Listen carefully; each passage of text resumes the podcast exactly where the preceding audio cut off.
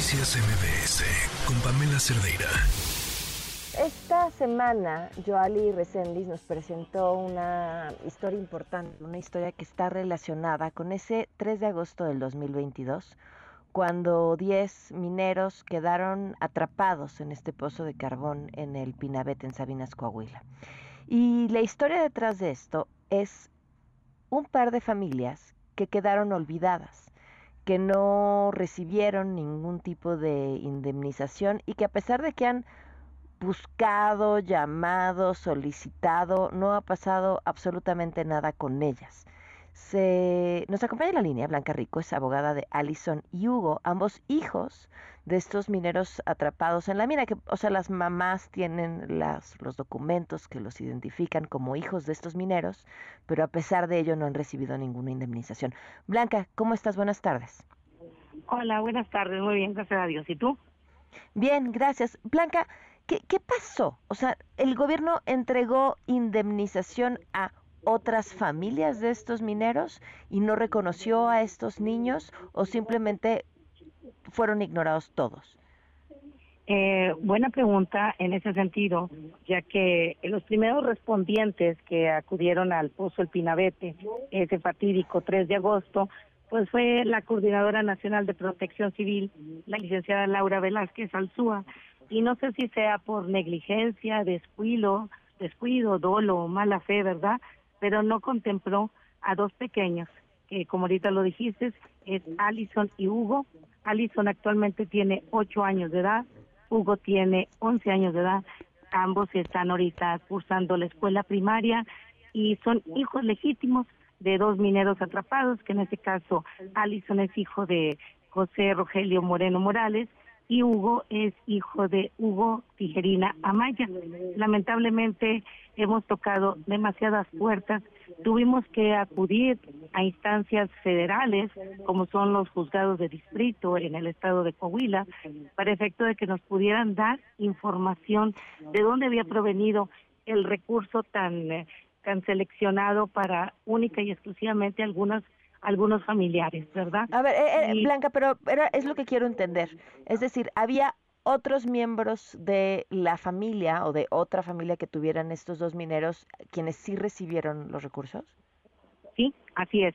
Eh, ah, vuelvo, te vuelvo, te vuelvo a insistir. Eh, no sé si fue por negligencia, negligencia. o mala fe de, de la licenciada Laura, porque en este caso... Bueno, es que puede ser un descuido, pero si después ya regresaron a decir, oye, aquí hay dos hijos más, entonces ya puede ser negligencia, dolo, mala fe, ¿no?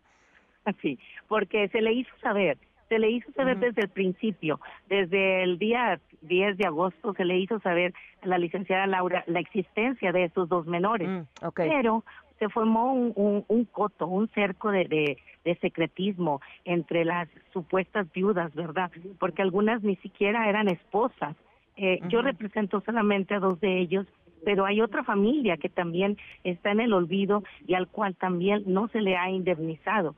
O sea, eh, no sé si tuvieron ahí alguna negociación con la licenciada Laura, si habría algún favoritismo, no sé. Me da, me están haciendo cosas buenas que parecieron malas y se les dio esa indemnización a quien legalmente no les correspondía. A ver, espérame, espérame. ¿A quien legalmente no le correspondía? O sea, las, en el caso de los familiares de, de, estos niños, o bueno, los familiares de estos dos mineros. Por ejemplo, ah. eh, en este caso, eh, en el caso de Allison, Allison tiene una abuela. Y esa, esa abuela, que se llama Vidala, ella recobró lo que le correspondía a su hijo José Rogelio Moreno mm. de esa indemnización siendo que la ley te dice que en este caso a quien le corresponde es al hijo legítimo y que en este caso Alison es la única hija legítima de José Rogelio Moreno. Ok, ¿y en el otro caso? En el otro caso de, eh, de, Hugo, Hugo, tenía otros hijos, ¿verdad? Eh, pero también Huguito, al que represento, también era hijo legítimo, que en este caso pues lo ideal era que se hubiera dividido ese porcentaje de de 4.7 millones de pesos, que fue lo que les entregaron, se hubiera dividido en partes proporcionales en todos los hijos. Híjole, pues eh, Blanca, ¿qué sigue? ¿En qué parte del proceso están? Eh, ahorita estamos el día de mañana, ya de hecho yo creo que le voy a hacer una un pastel de cumpleaños a una petición que se le hizo al subsecretario de Derechos Humanos, eh, que en ese entonces estaba el licenciado Alejandro Encinas, fue el 10 de febrero del 2023 cuando ya le hicimos una petición formal y le solicitábamos que cumpliera la palabra que había realizado el presidente. En el sentido de que iba a indemnizar a todos los los eh, familiares de, de, los deudos de, de esa tragedia de, del Pozo Pinabete, ¿verdad? Pero al día de hoy todavía no tenemos una respuesta clara, certera, por parte de la Subsecretaría de Derechos Humanos, donde nos diga si es procedente o no es procedente la indemnización que estamos reclamando, para poder nosotros, en todo caso, ejercitar las acciones legales que tengamos que realizar en contra del gobierno. Claro. Pues estamos al pendiente, Blanca, y te agradezco mucho que nos hayas compartido esto.